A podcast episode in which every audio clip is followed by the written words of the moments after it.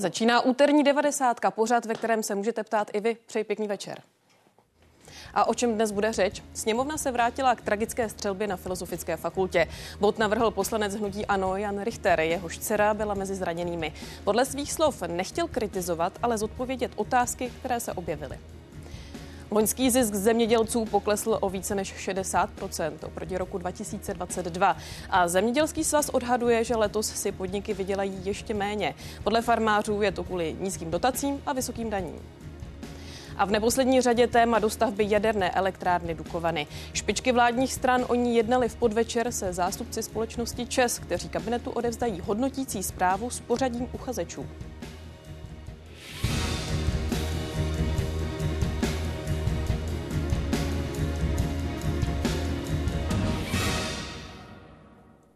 Poprvé v tomto roce a hned mimořádný bod k projednání. Poslanci se na dnešní schůzi vrátili k tragické střelbě na Filozofické fakultě. Bod navrhl poslanec opozičního hnutí Ano Jan Richter, jehož dceru útočník na fakultě postřelil. Už minulý týden na jednání bezpečnostního výboru vytkl policii a vedení fakulty způsob komunikace s poškozenými. My si slova poslance Richtera za malou chvíli poslechneme a přidáme i reakci koaličního politika, kterým je Josef Flek eh, z hnutí stan místo předseda právě výboru pro obranu. Přeji vám pěkný večer do poslanecké sněmovny. Dobrý večer vám i divákům. Co taková debata na plénu sněmovny vyřeší? Protože postup policie prověřila vnitřní kontrola, prověřuje i GIPS, o novele zbraňové legislativy to není. Jednoduše řečeno, bude to mít nějaký výsledek? Eh, určitě ano, ta debata je velice důležitá a my si musíme uvědomit, že eh, není určitě na pořadu dnes se tímto eh, tragickým, touto tragickou událostí promlčet. A já jsem velice rád, že se tento bod zařadil, že jsme ho prohlasovali společně s opozicí a mohli jsme se opravdu tomu věnovat podrobněji. Takže za mě to velice důležité a eh, myslím si, že to téma bude nadále v poslanecké sněmovně rezonovat. Myslíte si tedy, že budou zodpovězeny některé otázky, které tady vyvstaly a jejichž odpověď ještě neznáme? Eh, částečně ano, já si myslím, že eh, informace budou dostatečné. Eh, tam se také musíme ale bavit o tom, že je to stále živá věc, kdy se neustále prošetřuje jak postup policie, tak vyšetřování toho činu jako takového, takže ono postupem času budou ty informace vyvěrat na povrch. Pojďme tedy k samotnému poslanci Richterovi. Ten totiž dnes uvedl, nemám v plánu kritizovat zasahující policisty, policistky, záchranáře, záchranářky, cítím hlavně vděčnost. Koho ale skritizoval, tak to byli samotní vládní politici. Jediné, koho jsem kritizoval, a to budu kritizovat pořád, a to s nikdy země nikdo nesměje, je, že jsem kritizoval politiky, kteří se den, dva po tragédii, říkal jsem to na tom bezpečnostním výboru, šli vyfotit ze svíčku na pětní místo. Já tam byl také, kolegové. Byl jsem tam 24. na štědrý den se svojí druhou starší dcerou. Dali jsme svíčku, ale hamba mě fackovala, aby se tam fotil. A ano, pane ministře Rakušané, ministře Bartoši, Lipaský, paní místopředsedkyně Richterová, to nebyla z vaší strany pěta, pěta, to bylo PR a bylo to strašně odporný. A říkám to tady úplně veřejně, protože si myslím, že tyto fotografie a když pak slyším z úst pana ministra, že se nikde nefotil, a já bych mu i věřil, že tam byl nějaký fotograf a dal to do médií. A on řekne, já jsem tam fotografa neměl, já se nefotil a já mám print screeny z jejich Instagramů. Tak mi to připadá trošku zahranou, protože tohle to nebyl zrovna příběh a místo na focení politiku. To tady říkám úplně zodpovědně za sebe. Pane poslanče, spletli jste si pětu z PR? Eh, já mám na to dva, dva názory. Eh, jeden je ten, že samozřejmě bych se podepsal i pod slova eh, pana poslance kolegy Richtera, kdy úplně nejsem zastánce fotografování se u těchto pětních aktů. Zase na druhou stranu musím říct, nechci to kritizovat, protože samozřejmě i politici jsou obyčejní, obyčejní lidi a chtějí nějakým způsobem dát najevo, že soucítí, že soucítí opravdu s, s, s, tímto, s tímto hrůzným činem, že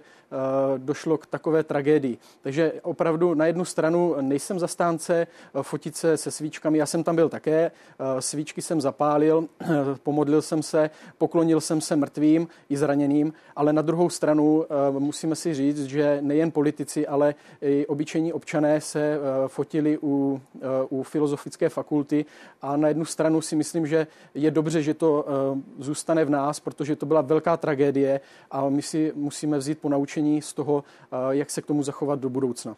Obyčejní občané ale eh, nemůžou být v tu chvíli spojování s politickým PRem. To znamená, z vašeho pohledu fotografie ano, eh, byly to určité emotivní okamžiky i pro ano. samotné politiky, ano. ale možná s nimi zacházet opatrněji? Přesně tak, přesně tak. Eh, řekla jste to velice správně. Eh, pokud teda už se člověk rozhodne eh, udělat si fotografii, tak s ní zacházet opatrněji, ale říkám zase na druhou stranu, i tato hrůzná, hrůzná část prostě spojuje občany České republiky a za mě bych se tomu spíše vyvaroval, ale chápu i tu druhou stránku věci. Zpět k plénu sněmovny i na práci policistů nakonec totiž v projevu poslance Richtera došlo.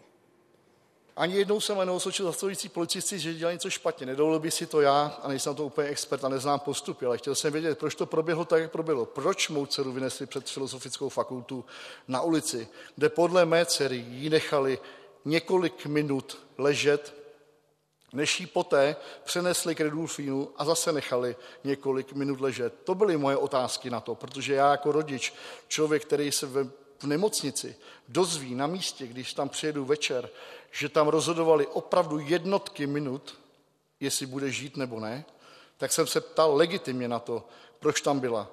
Dneska se mi to eh, pan policejní ředitel také pokoušel vysvětlit, ale eh, říkám, tohle jsem si připravoval před, zároveň ale já nedokážu posoudit, jestli to tak, jak říká, je pravda, proč nebyli lékaři tam, proč nebyla sanitka blíž, proč to takhle trvalo. Tohle byly ty mé otázky. To jsem tam já zvedal i na tom bezpečnostním výboru. Když eh, jsme eh, potom eh, našli moji dceru vlastně v nemocnici a byli jsme tam. A teďka tam máte ty první traumatology, kteří vlastně přebírali vlastně tu moji dceru, než jí dali primáři cévní chirurgie, tak vám řeknou, že tam chyběly jestli řekli dvě, tři minuty.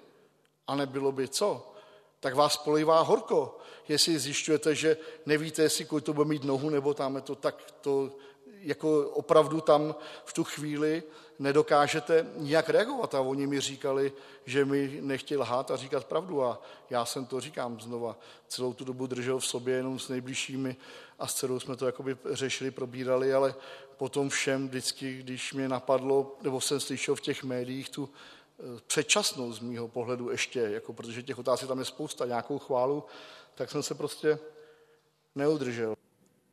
Není v tomto alespoň částečná pravda. Vzala veřejnost nekritický eh, výklad ministerstva vnitra a policie, že zásah byl naprosto v pořádku. Neměli bychom být kritičtější? Ono tím, že ty otázky padají, tak se postupem času dostává i těch odpovědí. Uh, zase na druhou stranu musíme říct, že uh, ani ministr vnitra, ani policie České republiky neřekla, že bylo všechno v pořádku. Oni tam poukazují například i špatnou komunikaci s vedení fakulty a prostě Myslím si, že, myslím si, že ta, to dotazování je dostačující.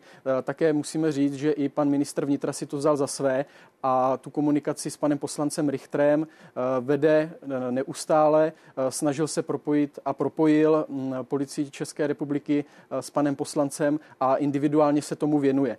Podle posledních zpráv i co říkal ministr vnitra na plénu, nedošlo k žádnému pochybení, ale musíme také říct, že eh, vyšetřování neustále eh, probíhá a budeme si muset počkat eh, na celkové vyjádření. Právě tam se zastavím. Vyšetřování stále probíhá, takže bychom neměli dělat žádné závěrečné soudy, že vše, co se stalo ze strany policie, byť samozřejmě policii nechci nasazovat psí hlavu, ale že nemuselo být vše úplně na 100%. Neměli bychom dělat ten závěrečný soud stále ještě. Eh, stále ještě určitě ne. Eh, zase na druhou stranu, jak jsem říkal, eh, i ministr vnitra říkal, že vš- a i policie České republiky, že nebylo vše v pořádku, ale za působení nebo za přítomnosti ministra vnitra, kdy byl u Filozofické fakulty, neschledal, že by bylo něco v nepořádku a i vyšetřování do této doby nic prokazatelnějšího ehm, neukazuje na to, že by byl větší problém při zásahu policie takže já si myslím, že si budeme ještě muset počkat na celkové vyšetření, vyšetření GIPS. A nakonec věc, která od poslance Richtera zazněla už na zmiňovaném výboru, nedostatečné informování. Stejně jako se určitě povede diskuze o tom, co tomu všemu předcházelo, jestli se během těch hodin a dnů nedalo udělat něco lépe, aby k tomu vůbec nedošlo, tak se bavme i o tom. I o tomto já bych byl rád, kdyby cílem bodu, který se možná, a byl by za to vděčný, otevře, bylo cílem to, aby jsme se dívali do legislativy a dívali jsme se tam, proč tady jsme. Tohle je ta půda, kde se tady ty věci mají řešit, takto závažné. Tady je potřeba se podívat do zákonu zbraní, do policijního zákonu, zdravotnictví. Těch věcí může být spousta. Kdo jiný než my, kdo tvoříme zákony. Máme tady otázky, proč byla evakuována celetná, proč ne ostatní a další další věci, o kterých se příliš nemluví. O to víc mě pak mrzí a štve třeba čtvrteční tweet policie, ze kterého jsem měl pocit, že se mým slovům i vysmívají tím, jak tam nasazovali proti mým věcem, který já cítil, jejich skvělé e, metody zásahu a výcviku. A já to nespochybnuju, ale nemyslím si, že to jsem zrovna chtěl vidět. Já jsem jako spíš chtěl, aby jsme my, jako ti rodiče, který máme problém s tím, nebo měli jsme ten problém z těch dnů prvních, měli spíš těch informace. Už bylo řečeno, toto jsme od poslance Richtera slyšeli na bezpečnostním výboru minulý týden. Mě zajímá jedna věc. Na tom výboru byl váš stranický šéf, eh, ministr vnitra Vít Rakušan, a vy už jste to vlastně částečně eh, naznačil už v té minulé odpovědi, že on se doptával policie. Doptával se na ty konkrétní věci, které tady vypíchl právě pan Richter, to znamená, že policie nebyla úplně v kontaktu s těmi uh, lidmi, kteří byli právě na místě té střelby. Viděl se po těch konkrétních informacích? Mm-hmm. Já rozumím otázce. Eh, s panem ministrem jsem takhle dopodrobna to neprobíral, ale věřím tomu, že pokud on si vezme za své něco, tak to bere dopodrobna a že se dotazuje přímo na ty věci, které byly žádány i po něm. Já si myslím, že tam jako musíme si také říct, že i dlouhou dobu ten seznam bohužel mrtvých i zraněných prostě neměla ani vedení, nemělo ani vedení fakulty. Takže tam se opravdu muselo pracovat opatrně s informacemi, a já naprosto chápu, co pan Richter prožívá, protože já se nedokážu do toho ani vžít. Já, já, já mám doma dvě dcery a nedokážu si představit, co musel prožívat. Takže všechno to, co říká, je na místě a nikdy bych si netroufl říct, že na něco nemá právo nebo že se ptá špatně. Vše, co z úst pana poslance Richtera vychází na venek, musíme brát opravdu legitimně, musíme se na to dívat i z pozice toho, že je otec a že tam tu dceru měl. A to je prostě to nejdůležitější a podle toho se musíme i zachovat do budoucna. Říká místo předseda výboru pro obranu Josef Flek. Děkuji za to, že jste si našel čas na devadesátku. Pěkný večer. Já vám také děkuji a pěkný večer. Naschanou. Nízké dotace, vysoké daně. Zemědělci chtějí zlepšit podmínky pro podnikání. Druhé téma dnešní devadesátky. Nejdříve čísla. Zisk zemědělských firm loni meziročně klesl bezmála na 9 miliard korun. Ještě v roce 2022 to bylo 22 miliard. Jde tak o více než 60% pokles. Vyplývá to z interního průzkumu Zemědělského svazu. Podniky dosáhly průměrného zisku zhruba 3200 korun na hektar. Svaz odhaduje, že za letošní rok celé odvětví dosáhne zisku skoro 5 miliard korun.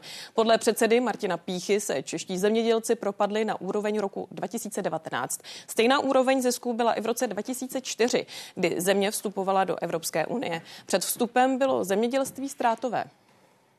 My jsme potřebovali, aby se zvýšily ceny komodit protože ta ekonomická situace u zemědělců není dobrá. Jestliže 30% zemědělců, kteří nám odpověděli v rámci toho našeho průzkumu, byli v loňském roce ve ztrátě a, a ten rok 2024 vypadá, že bude ještě horší, tak to samozřejmě je veliké číslo. Jako třetina zemědělců ve ztrátě to není dlouhodobě udržitelné. Takže e, tady se obáváme, že to povede k tomu, že se zase budou ty firmy prodávat na straně jedné a na straně druhé, že samozřejmě i ta ochota těch zemědělců demonstrovat bude neustále narůstat takové ty tahouny zemědělské ekonomiky, jako jsou obiloviny, olejniny, mléko, tak tam dneska vidíme ceny o mnoho nižší než eh, rok, dva roky zpátky. Bohužel při vyšších nákladech, to znamená, eh, tyhle ty komodity se vlastně dneska prodávají se ztrátou. Že jestli jsme měli v roce 2023 hospodářský výsledek o 40% téměř nižší než v roce 2022, tak se obávám, že eh, v tom roce 2024, tedy v roce letošním, ta situace bude ještě horší. A téma podrobněji s ministrem zemědělství Markem Výborným. Zdravím vás, přeji pěkný večer. Pěkný večer z poslanecké sněmovny. Je na tom české zemědělství dobře nebo špatně? Eh, myslím, že eh, ty výsledky, tak jak dnes byly zveřejněny, eh, v zásadě odpovídají tomu, co bylo očekáváno. Myslím, že nejde porovnávat letošní nebo respektive rok 2023 s tím předchozím. Rok 2022 byl skutečně naprosto unikátní. Já myslím, že se nebude nikdy určitě ne v nejbližší době opakovat. Díky tomu výkyvu, který tady byl způsoben cenami energií, dopadem války na Ukrajině, tak to byl rok velmi úspěšný. Jak pro zemědělce, tak potom pro zpracovatele, potravináře, tak i pro obchodníky. A nebylo by férové, abychom to teď porovnávali s rokem 2022. Čili ta situace s tím eh, poměrně výrazným propadem eh, v těch datech, eh, tak byla očekávatelná. Myslím, že to nejsou úplně tragická čísla. Ten problém spočívá spíše v tom, že tady je nějaký trend, který ukazuje na ty dopady, které ty výsledky mají, a to zvláště na malé, střední, případně ty střední zemědělské podniky. Tam si myslím, že to je nějaký signál, který bychom měli zohlednit třeba i teď při debatách o případných modifikacích společné zemědělské politiky. Potřebují tedy zemědělci pomoc státu? Tak to bez sporu, to v celé Evropě. Bohužel evropské zemědělství eh, je postaveno od eh, počátku nebo řadu let na eh, podpoře, jak ze strany tedy Evropské unie, evropských dotací, tak i těch národních. A pokud bychom řekli, že ne, tak samozřejmě naše farmáře, naše zemědělce vystavíme naprosto nekonkurenceschopné situace. Takže to možné není. Ano, evropské zemědělství tak, aby bylo konkurenceschopné i tomu eh, mimo evropskému, eh, tak je postaveno na podpoře. A záleží na tom, jak ta podpora je vnitřně, eh, vnitřně strukturována. Je určitě legitimní o tomto vést debatu. Já vím, že je to hypotetické, ale přece jenom do devadesátky přicházejí divácké dotazy a celá řada těch otázek se týkala vůbec zrušení dotací. Třeba tady divák Petr se ptá, nevyřešil by se problém zrušením dotací pro všechny, nebyly by méně, nebylo by méně byrokracie a nižší daně. A přišel i jeden dotaz, který se ptá, jestli by nebylo lepší zrušit komplet dotace zemědělcům v celé EU. Eh, já vím, no. že je to hypotetické, ale já, ano, já tomu dotazu rozumím a také jim čelím. E, tak k tomu prvnímu dotazu říkám e, to ne, k tomu druhému dotazu ano, to by byla cesta. Pokud by se zrušily dotace v celé Evropě, tak to by potom skutečně mohlo znamenat rovné podmínky pro všechny, ale zcela upřímně říkám, že to je bohužel Eh, bohužel nereálné. Říká pro tuto chvíli ministr zemědělství Marek Výborný, který s námi ale zůstane ve spojení a bude poslouchat i naše další hosty. Eh, vítám teď Zdeňka Jandejska, předsedu představenstva akciové společnosti Rabit.cz. I vám přeji pěkný večer. Dobrý večer. Slyšeli jsme tady hodně čísel. Jak se vede vám? No tak eh, samozřejmě vede se jakž tak, ale je to velmi složitý, protože slyšela, jak jednotlivé komodity na tom jsou takže obrovské ztráty těch, kteří nemají živočišnou výrobu, budou v letošním roce. Eh, mlékem, v mléku to nebude on lepší. Eh, něco, něco lepší to bude u vajíček, eh, u vepřového masa a u drůbeže to bude tak kolem nuly. Takže... Takže ten výhled si... ale pro spotřebitele úplně tak špatný není. Tak výhled pro spotřebitele je takový, jaký máme nastavený podmínky k tomu, za kolik budeme vyrábět. Jestli máme obrovské nárůsty v energiích, jestli máme obrovské nárůsty v obalech, jestli máme obrovské nárůsty téměř ve všem, protože podniky, které nám dodávají komponenty zboží pro výrobu, tak všichni si zvýšili, aniž by patřili do eh, vlastně třeba rangu těch, kteří mají velký, velký náklady na energie. znamená, všichni se toho chytili a všichni se snaží nám všechno dávat draze. Takže ta situace je velice jiná, než se tady prezentuje, protože ta situace je, řekl bych, eh, velmi složitá. Jestli pan ministr řekne, že 4 nebo 5 miliard zisků, který, který budou, že budou, nebo 6, já nevím, kolik bude, to vám řekne až po auditu. Teďka to jsou předběžní čísla, o kterých se nedá vůbec zatím mluvit jako o hotových číslech.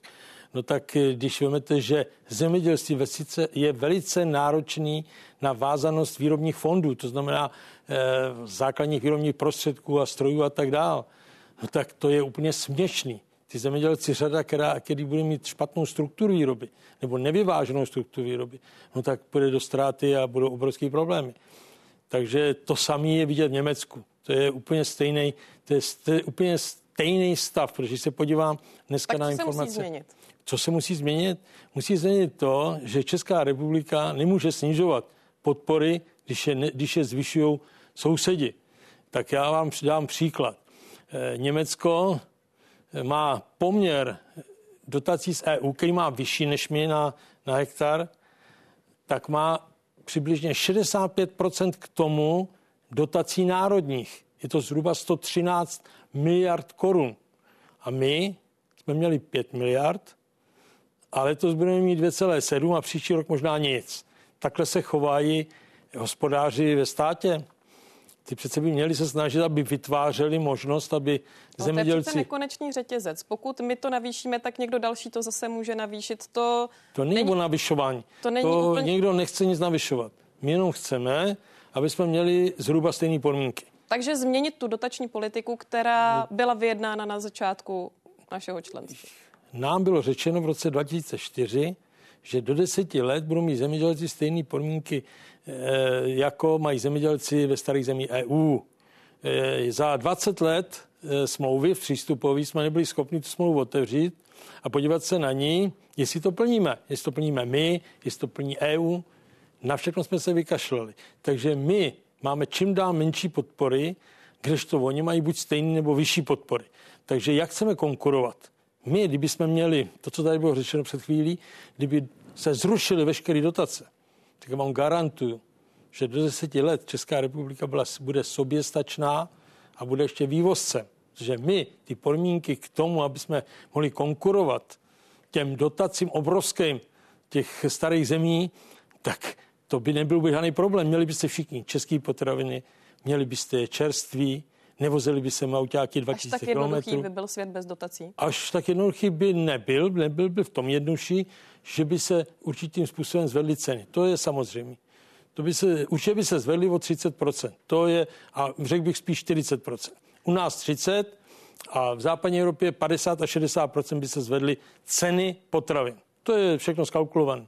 Každopádně ve světě dotací žijeme eh, a v zemědělství se v rámci konsolidačního balíčku mělo škrtnout 10 miliard. Já jsem někde našla, že se to týká i vašeho podniku. Šlo o škrty v těch neinvestičních dotacích, eh, jak avizovalo ministerstvo? Šlo ve všech dotacích k, k, k škrcení.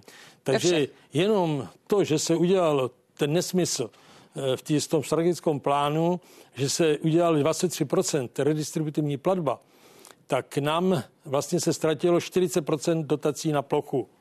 U nás to dělá jinak pro vaši informaci zhruba 125 milionů korun.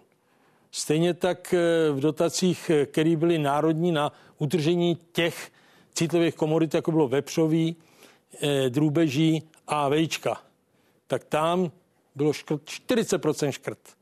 Žádný stát to neudělal, jenom Česká republika. Takhle my hospodaříme. Když my vytvoříme ten zisk, tak stát si z toho dostane všechno, co má dostat. Dostane všechny odvody sociální, zdravotní, dostane daň z příjmu, dostane DPH a tak dále. Když necháme nakupovat Polsku, tak jak doporučovali páni ministři naši, tak já bych chtěl vidět, kolik, kolik jsem přišel DPH. Já to odhaduju na 20 miliard korun. Ale a tou myšlenkou, že stát musí prostě šetřit, eh, souhlasíte? Ale no, tak samozřejmě šetřit musíme všichni. My budeme šetřit vždycky, protože nám nic jiného nezbývá. My musíme připravit peníze na to, aby se mohli investovat. Proč investovat? Aby jsme stačili v produktivitě práce západním zemím, protože ty ty podpory mají několikanásobně vyšší, jak jsem tady řekl.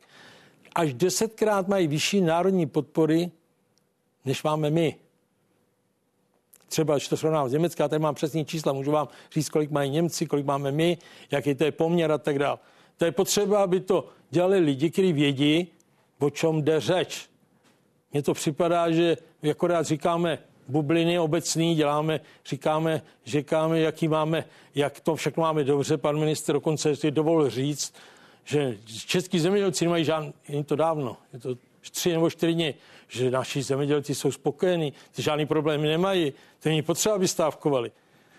To je vidět, že, že pan minister potřebuje eh, se dostat do těch výrobních podniků. Ke mně měl přijet v srpnu po země živitelce mi sliboval, jak se zastaví, jak se podívá na našeho podniku. Čekám na to od, já nevím, toho srpna do dneška, aby přijel, aby viděl, jak to vlastně funguje, jaký jsou potřeba investice, v čem musíme být konkurenceschopní. Bohužel stav je úplně jiný. Takže pokud se nebudeme starat o naše zemědělce, jako se starají ty ostatní, pane ministře, nesmějte se. To jsou vážné věci. To jsou velice vážné věci. Pokud se nebudeme starat, tak tady bude už všechno jenom dovoz. Dneska, my tady mám čísla ze statistiky, to jsou takové hlouposti. Když se tam počítá, že slepice doma máme tolik skoro, jako máme slepice mají v podnikách, jako mají lidi doma. Z toho se počítá soběstačnost. I to jsou, i to jsou úplný hlouposti. Já to znám, ty čísla na spaměť. Nekrujte hlavu, já ty čísla znám na spaměť. Žádných čtyři 4 miliony slepic není na domácnostích. To by museli mít ve všech panelákách na balkonech. To jsou hlouposti, protože na vesnicích je minimálně slepic. Prosím vás, to jsou fakta. Já ne, nemluvím nikdy o nějakých bublinách a neříkám nějaké vymysly. Já mluvím přesně o číslech, o který velice dobře znám, protože jsem v tom tři roky nic jiného nedělal, jsem se s tím vrabal. Pohled Zdeňka Jandejská, děkuji za to, za váš komentář k té aktuální situaci. My pokračujeme s ministrem Výborným. Tak co říkáte na tu kritiku, kterou jste teď eh, slyšel? Bylo toho hodně. Nenavštívil jste společnost Travit, byť jste to slíbil. Říkáte, že zemědělci se mají dobře, že nemají důvod stávkovat. Eh, tady zástupce zemědělců nebo mm, celého toho sektoru říká, že jsou eh, nespokojení. A potom to škrtání i v investičních dotacích, tak jak tady říkal pan Jan Dejsek. Tak jak to je? Tak já to vezmu od začátku. Eh, já jsem navštívil od 29. června, kdy jsem nastoupil na ministerstvo zemědělství, desítky eh, farem a podniků zemědělských a to skutečně i teď po novém roce celou řadu. Eh, ano, skutečně nestihnu být hned všude, ale můžu garantovat, a pane dej se k tomu moc dobře ví, teda pokud alespoň je trochu v kontaktu třeba s agrární komorou, zemědělským svazem nebo asociací soukromého zemědělství, že opravdu, jestli na něčem si zakládám, tak je to právě ta zpětná vazba z terénu a pokud to jenom trochu jde, tak ví, vyjíždím a ty, ty informace samozřejmě mám. Mimochodem, pan Jan Dejsek je ten poslední, kdo by tady měl brečet. Možná, ať vám řekne, kolik desítek eh, milionů korun eh, pobral na eh, různých možných dotacích v posledních letech právě jeho podnik. Já myslím, že to je ukázkový příklad toho, jakým způsobem tady někdy ten systém podpory dotací zůstal bohužel, bohužel nevyvážený. A když půjdu konkrétně k těm nářkům, jakým způsobem je ten systém nastavený, no tak je to tak, že ta nová společná zemědělská politika, která tady platí od roku 2023, tak do českého zemědělství ročně dá o 4 miliardy korun více, než to bylo eh, v té společné zemědělské politice do roku 2022. Eh, máme tady alokovaných 60 miliard na roky 23 až 27 a to díky tomu, že jsme se jako Česká republika zavázali k tomu, že k tomu budeme ročně eh, přidávat 65% v druhém pilíři z národního rozpočtu, tedy ze státního rozpočtu dáváme k tomu evropskému balíku a to rozdělujeme mezi zemědělce a také na podporu například rozvoje venkova. A myslím, že to tak je správně, protože není to jenom o těch přímých dotacích na plochu, Eh, které jsou rozděleny i na základě té redistributivní platby, tak abychom podpořili také malé farmáře, rodinné farmy, protože i ty patří do české eh, krajiny, do, eh, do českého zemědělství. A je to také o té podpoře investiční a já tady musím odmítnout to, že bychom škrtali na investičních dotacích. Naopak, v, první, v prvním kole společné zemědělské politiky v té, tom druhém strategickém rámci jsme na podzim loňského roku vypsali dotační program za 8 miliard korun. 8 miliard korun směřoval na podporu eh, českých zemědělců a potravinářů. A je to tak správně právě na to, abychom podpořili ten investiční rozvoj. Takže tady děláme maximum možného, mohl bych pokračovat dál v úvěrové podpoře ministře... přes PGRLF a podobně. Čili eh, tady musím jednoznačně odmítnout eh, slova pana Jandejska. Prostě on moc dobře ví, že to tak není a tohoto hlediska to není pravda, to, to, co tady říká. Já bych ráda, protože nás tlačí čas, aby jsme se dostali ještě k jedné věci, eh, tomu nespravedlivému rozdělení dotací v rámci Evropské unie, protože to je věc, která tady v té debatě padá roky a roky. Je to tak, že při vstupu do Evropské unie jsme si to jednoduše špatně vyjednali. Já neříkám, že je to vaše chyba. Vy jste tehdy uh, ministrem zemědělství nebyl, ne, nebyl jste uh, vrcholný politik, ale byla to chyba tak těžko zpětně hodnotit. Eh, já myslím, že to by, si, to by měla zodpovědět ta reprezentace, která eh, dojednávala podmínky vstupu do Evropské unie. V každém případě my se snažíme to, o to, aby ty podmínky byly tady nastaveny rovně. A jenom připomenu jednu věc. Němečtí zemědělci v eh, minulý týden stávkovali právě proto, že německá vláda jim ruší zelenou naftu. To je něco, co v České republice existuje a bude existovat i nadále. Takže nemyslím si, že by ty podmínky tady nebyly úplně zcela rovnocené. Stejně tak, jako se mně podařilo zajistit i pro letošní rok 2020 2024 eh, balík eh, ve výši 2,5 miliardy korun z státního českého státního rozpočtu eh, právě na podporu například welfare nebo zachování genetického fondu a dalších věcí v rámci národního rozpočtu. Čili ano, vždycky může být, můžeme být štědřejší, vždycky můžeme dávat více, ale samozřejmě musíme také hledat nějaký balans vyváženosti i v rámci celého státního rozpočtu.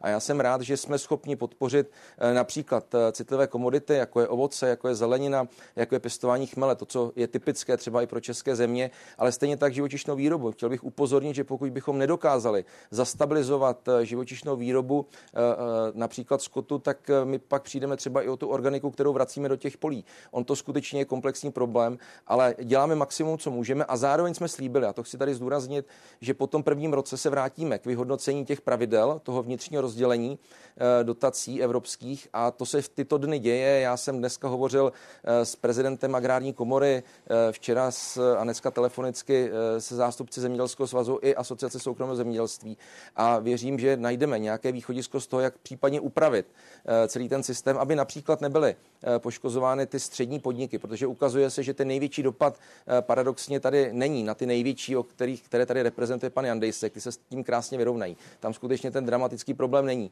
A ten problém je právě u těch malých a středních podniků, kde ten propad je opravdu poměrně dramatický a například se ukazuje, že částečně vede k tomu, že tyto podniky jsou potom skupovány, eh, bohužel třeba investičními fondy, což mě určitě netěší. Já tady nechci mít do budoucna pár eh, rodinných farem a vedle toho eh, deset velkých zemědělských podniků. Myslím, že to by nebylo dobře právě pro tu konkurenci, která je potřeba, by tady u nás byla zachována, protože ta se potom ve finále projeví i na cenách těch komodit na na pultech našich obchodů. Říká Marek Výborný. Pane ministře, děkuji za rozhovor. Děkuji a pěkný večer. A u cen zůstaneme. Ceny zemědělských komodit stále stoupají. Zdražují třeba rostlinné výrobky jako brambory, víno nebo obiloviny. Například tuna pšenice zdražila od roku 2014 o 3 tisíce. Semena řepky olejné skoro o 8 tisíc. Dražší je také maso, hovězí i kuřecí. A připlatíme si také za ovoce a zeleninu. Třeba květák je skoro o polovinu dražší než v roce 2014. Cena zemědělských komodit prudce rostla v roce 2022 po vypuknutí války na Ukrajině. A my pokračujeme v 90 s dalším hostem, kterým je Matěj Sklenář, agronom z farmy Ráječek a vítěz v kategorii nejlepších digitální projekt v Evropské soutěži mladých farmářů v roce 2023. I vám přeji pěkný večer. Dobrý večer. Jak se má v Česku střední zemědělec? Mm. Střední zemědělci mají vlastně situaci tak, jako všichni ostatní, bojujeme s byrokracií, to je eh, na to, na to, na co si vždycky budeme stěžovat asi nejvíce, eh, ale za nás, za farmu Ráječek, eh, jsou ty doby teďka turbulentní samozřejmě, ale jsme vlastně, jsme vlastně v, v černých číslech, naše firma funguje, takže my si jako nemůžeme stěžovat. Pobíráte dotace? Uh, ano, naše farma uh, pobírá dotace, ať už uh, probírá, především nám pomohly nejvíce i nějaké investiční dotace na nějaké inovace. A co se týče nějakých dotací na plochu, tak my v zelenině hospodaříme na nějakých 25 hektarech, což je pro nás poměrně malá částka, kterou pobíráme v rámci těchto dotací. A dokázali, jste, dokázali byste bez těch dotací žít? V našem případě si dovolím říct, že určitě ano. Pro nás ty dotace nikdy nebyla věc, ve které, na kterou bychom nějak spoléhali, že to vždycky bude, nebo bychom na to měli postavený náš biznis. nám v něčem ty dotace pomohly. Bylo to v tom, že jsme vybudovali například foliovníky pro pěstování rajčat, že nás někam posunuli, ale určitě bychom bez dotací dokázali fungovat. Na vašem webu jsem našla eh, takový slogan Jsme rodinná farma, ale umíme to rozjet ve velkém, přesto nechceme vyvážet mrkev do Chile. Proč? Eh, je to myšleno v tom, že jsme eh, rodinná farma. V našem jako ve vedení firmy pracuje vlastně, jsme, jsme čistě jen rodina ale dokázali jsme i přesto, vyprodukujeme eh, dostatek eh, potravin, eh, zeleniny a jsme schopni zásobovat například obchodní řetězce. Jsme schopni dodávat zeleninu do lokálních obchodů v Brně, kde sídlíme, ale nemáme samozřejmě ambice, abychom rostli do, nějak, do, do, do nějakého stádia, že bychom se třeba chtěli stát eh, vývozci, nebo že bychom chtěli jako začít eh, skupovat ostatní firmy. Vlastně jsme, jsme, jsme hrdí na to, že jsme právě v tom středním segmentu, kde, kde jsme schopni nejen vlastně produkovat potraviny, ale i vlastně dělat nějakou přidanou hodnotu v té naší lokalitě, kde sídlíme. Musíme si přiznat, že české zemědělství jednoduše není úplně v top kondici, řekněme. Mě zajímá nějaký váš názor, eh, kudy se ubírat. A vlastně s tím souzní dotaz od jednoho z diváků, Patrika, eh, který se ptá, co by teoreticky zemědělcům pomohlo, lze najít nějaký kompromis. Tak jaký je váš názor? Jaká by měla být ta ideální cesta do budoucna? Eh, tak těch problémů zemědělství je neuvěřitelně široký obor. Eh, máme tu rostlinnou živočišnou výrobu, já se specializuji v pěstování vlastně zeleniny. Je to poměrně úzká výseč. Ale kdybych se měl bavit o těch našich nějakých problémech, tak je to především eh, nějaká jako byrokracie. Je jedno, jestli jste malý zemědělec, anebo jste nějaký velký zemědělský holding, ten, vlastně ten způsob těch kontrol je velice, velice podobný a spousta lidí, mladých lidí v zemědělství například nechce pokračovat ani proto, že ví, e, co je čeká. Čeká je vlastně jedna kontrola za druhou a to není úplně příjemné. Co se týče nějakých e, dalšího rozvoje, já si myslím, že pro zemědělce naší velikosti a menší je důležité, aby se zaměřili například na zpracování a na eh, prodej eh, s vyšší přidanou hodnotou. To znamená, aby se snažili prodávat buď to napřímo, nebo aby se snažili vyhnout nějakým eh, překupníkům a snažili se to svoje, vlastně tu, ty svoje produkty prodávat s co nejvyšší přidanou hodnotou. A do toho spadá například i to zpracování, které jsem zmiňoval. Vy sám jste studoval v Nizozemsku, získali jste s farmou to ocenění v evropské soutěži, takže přece jenom máte ten pohled uh, za hranice. Jak to tam vypadá? Jak vypadá tam ta debata zemědělců vlastně i se zbytkem společnosti? Mm-hmm. Je to, je to velice, záleží velice na každé zemi.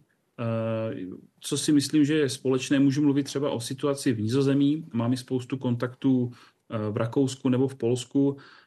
Ve všech těchto zemích jsou zemědělci považováni za Eh, nebo jsou, jsou vlastně společností nějakým způsobem uznávaní. Já neříkám, že v České republice jsme, eh, jsme nějak potíráni, ale eh, v těchto zemích mají zemědělci jako vlastně velký respekt. Co se týče i té produkce, na západ od nás nebo i v tom Rakousku je tam, pořád tam hraje roli ta přetržka tím komunismem. Nikdy zatím se pořád ty firmy, které, ty střední rodinné firmy nějakým způsobem eh, dohánějí to, co tu ty dekády komunismu zničili, nebo tu přetrhali tu kontinuitu a v některých případech eh, vlastně se ani ty rodiny znovu do toho zemědělství nevrátily a tento problém tu také vidíme. Takže je tam nějaká větší diverzifikace, je těch zemědělců eh, více, farmy jsou menší, i když ten trend se samozřejmě teďka trošku mění k tomu, že i v těchto zemích se spíše ty eh, farmy zvětšují, protože ze zemědělství mladí lidi odcházejí, ale pořád je tam mnohem větší diverzita, než, eh, nebo je tam pořád mnohem více těch jednotlivých zemědělců s méně hektary než u nás. Matěj Sklenář, děkuji i za váš pohled. Pěkný večer. Děkuji, nashledanou. Lidé mají obavy, jak se jakékoliv změny promítnou do cen potravin. Podle statistiků v posledním měsíci loňského roku vzrostly v Česku spotřebitelské ceny meziročně o 6,9% Jakou roli v celkovém zdražování hrály potraviny? Podle dat statistického úřadu prosincovou inflaci spíš brzdily. Třeba ovoce sice zdražilo meziročně skoro o 6% a mírně se zvýšily i ceny uzenin, ale jiné položky naopak buď přestaly zdražovat nebo zrychlily ve zlevňování. Skoro o 5,5% tak klesla cena síru a tvarohů, vejce pak byly v prosinci skoro o třetinu nižší než o rok dřív. Výrazně o víc než 28% zlevnilo také trvanlivé mléko. No a já už ve studiu vítám našeho dalšího hosta, kterým je Josef Soukup, děkan fakulty agrobiologie, potravinových a přírodních zdrojů České zemědělské univerzity. Přeji vám pěkný večer. Dobrý večer, děkuji za pozvání. My jsme dnes slyšeli pohled politika, velkého eh, zemědělce, středního zemědělce. Vy jste nezávislý odborník, tak jak je na tom české zemědělství? Dobře nebo špatně? Uh, já jsem si to vyslechnul, všechny ty rozhovory a jde z toho hlava mě jako odborníkovi a určitě veřejnosti ještě víc. Já myslím, že zemědělství na tom nemůže být jinak, než je vlastně celá ekonomika. Určitě na to není dobře a u toho zemědělství ještě takové to špatné očekávání, ten sentiment ohledně cenového vývoje, ten je špatný dneska u těch rostlinných komodit. Všade ve světě koukal jsem na burzovní ceny v současné době. Pro nás jsou takové významné dvě v Chicagu a Mativ francouzská burza a tam jsou na historických minimech někdy od roku 2019-2020. Sklady jsou plné, čili to cenové očekávání je špatné. Druhá věc jsou ty energie, ty náklady postupně rostou a zemědělství je energeticky náročná produkce. My si musíme uvědomit, že na to, abychom vypěstovali třeba nebo vyrobili nějakou produkci s jednotkou energie, tak třetinu tam musíme dodat v té dodatkové, ať je to přímo v té naftě, v elektrické energii, v minerálních hnojivech a podobně. A všechny ty emisní povolenky a další toto zatížení, nehledě k cenám té energie, enormní třeba u té regulované složky, co zatěžuje rostlinnou výrobu, tak to všechno vlastně ještě ten nákladový tlak oproti těm očekáváním těch nízkých cen, takže takový ten sentiment tady vládne a to není jenom Česká republika, to je všade ve světě. Vidíme ty protesty v Evropě, jsou velmi silné. U nás nejsme zvyklí tolik stávkovat, ale věřte, že ta situace není ideální v zemědělství. Co ten celkový pohled? Protože eh, tady se bavíme o dotacích, víme, že ten systém je prostě tak provázaný, že dotace jednoduše pravděpodobně neskončí, nebo alespoň se tomu neblížíme. Eh, zároveň se tady klade důraz na to, že pokud eh, chceme nějaký pokrok, musí to být investice do inovací. Dnes ale právě zaznělo od Martina Píchy také to, že byť si zemědělci víc půjčovali loni, tak míň investovali. Tak jak je na tom ta zemědělská obec? Snaží se jít ku předu nebo tak trošku spoléhá na ten dotační systém? Já jsem teď měl takovou sérii seminářů pro zemědělce, jezdil jsem po celé republice a je tady poměrně veliká vzdělanost mezi zemědělskými odborníky na podnicích. Je tady i dobrá míra tedy z hlediska toho technického vývoje a řekl bych, srovnatelně jsme na tom se západními zeměmi Evropy z pohledu technického vybavení. Používáme to samé, možná ještě častěji obměňujeme tu techniku díky tomu, že jsou tedy velké podniky, čili z hlediska toho investičního to špatné není, ale tím, že se netvoří ten zisk, tak vlastně e, pořád přenášíme ty náklady do té budoucnosti. To je jako když jezdíte starým autem, tak se vám prodražuje v té dopravě, má větší spotřebu, je méně bezpečné a tyhle ty náklady vlastně Podobně se vám v tom zemědělství, když děláte se starou technikou a tak dále, toto se vám všechno prodražuje, jste méně efektivní v té výrobě, v cenách a ve všem. Takže dlouhodobě odkládat to nelze. A tady byly zmíněny i ty zisky očekávané, čili klesnul přibližně o 60% oproti tomu roku enormně ziskovému 22 asi Není to nevím. příliš vysoká srovnávací základna zase na druhou stranu? Určitě, Byl to jako výjimečný v té rok. době to bylo mimořádné, jak jsem tady uváděl ty ceny, tak v té době byly ty ceny těch produktů dvojnásobné, ale hmm. to neznamená, že je vyinkasovali všichni zemědělci. To bylo vlastně eh, v cenách té produkce, co se objevilo v tom jarním období. Okamžitě následně eh, po vniknutí na to ukrajinské území vyskočily ty ceny takto enormně, ale do žní už spadly, už nebyly tak vysoké ale v té chvíli tam přišly ještě vysoké ceny hnojiv, které se strojnásobily a ona jsou to do značné míry jako fiktivní čísla, protože podniky, které i takto inkasovaly, tak to nedostali cash, rada z nich to měla v zásobách, snažila se to rozložit do těch dalších období, ale kdo čekal, že teda si ušetří odvodu třeba daně ze zisku a převedou ty zásoby do dalšího roku, už nedosáhnou na ty ceny, takže to jsou často takové imaginární zisky a celkově jako ten cash nebo ta cash ubývá jako v těch podnicích a ten polštář se stenčuje. Stále to ještě běží, ale Otázka je, jak dlouho ještě to budou ty podniky schopny z tohoto bufferu dále financovat. Ta debata je velmi odborná. My už tady taky desítky minut hovoříme o dotacích, investicích, ziscích, srovnávacích základnách. To, co ale zajímá konečného spotřebitele, je cena. Co nás v těch příštích měsících čeká? Máme se připravit na zdražování potravy? Nedokážu odhadnout, ale jak sleduju asi trh i ten malospotřebitelský, tak není zatím velká ochota utrácet. Určitě to nebylo před Vánoci, teď se to trochu uvolňuje, ale nemyslím si, to bude eh, vlastně určitý tlak proti růstu těch cen. Srovnávám-li ty ceny se zahraničím, nemůžu říct, že bych měl, jsme měli ty potraviny příliš drahé, jezdím zahraničí, potíží naší republiky je, že tady je malá kupní síla oproti té západní Evropě. Zkrátka vyděláváme polovinu nebo 80%, záleží na té zemi a proto jako musíme sahat zkrátka výše nebo hlouběji do těch peněženek, pokud si chceme stejný objem těch potravin koupit. Josef Soukup, pane děkane, i vám děkuji za tento rozhovor. Přeji pěkný večer. Já děkuji a přeji hezký večer. A v Německu skončila týdenní protestní akce, kterou svolal Německý zemědělský svaz. Zemědělci demonstrovali proti vládním úsporám a škrtům v dotacích. V Berlíně zablokovali dopravu tisíce traktorů.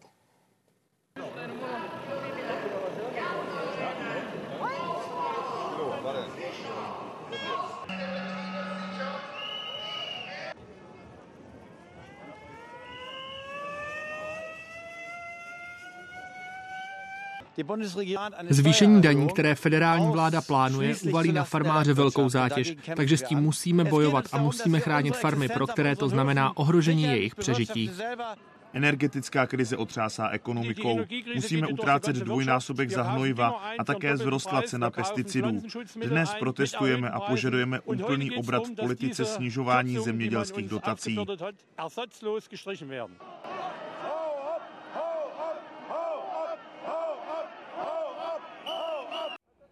Zemědělci v Německu demonstrovali celý týden, blokovali silnice, nájezdy na dálnice. V mnoha městech obsadili centra svými traktory. Ty největší protestní akce naplánovali v Berlíně, kde v pondělí prakticky ochromili dopravu v samém centru města. Ohlášených bylo na pět tisíc traktorů z celé spolkové republiky a před Braniborskou branou pak měli farmáři a vedení jejich svazu projevy. Požadovali zachování daňových výhod, zejména dotované zemědělské nafty. To ale spolkový ministr financí Christian Lindner, který také vystoupil na pódium, zcela vyloučil.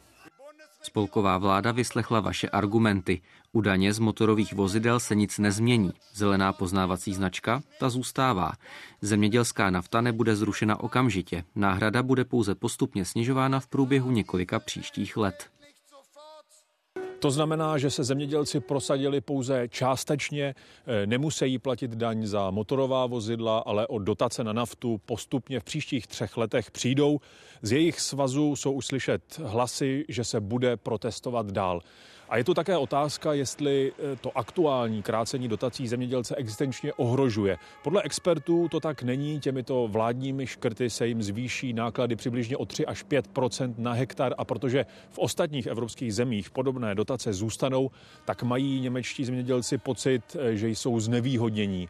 Co je ale také zásadní, je to, že v těchto protestech se hlavně ukazuje nespokojenost se spolkovou vládou jako takovou a hlavně taky jistá nejistota ohledně budoucnosti. To je pocit, který prochází celou německou veřejností. S prací vlády kancléře Olafa Scholze je spokojených pouze 19% německých občanů.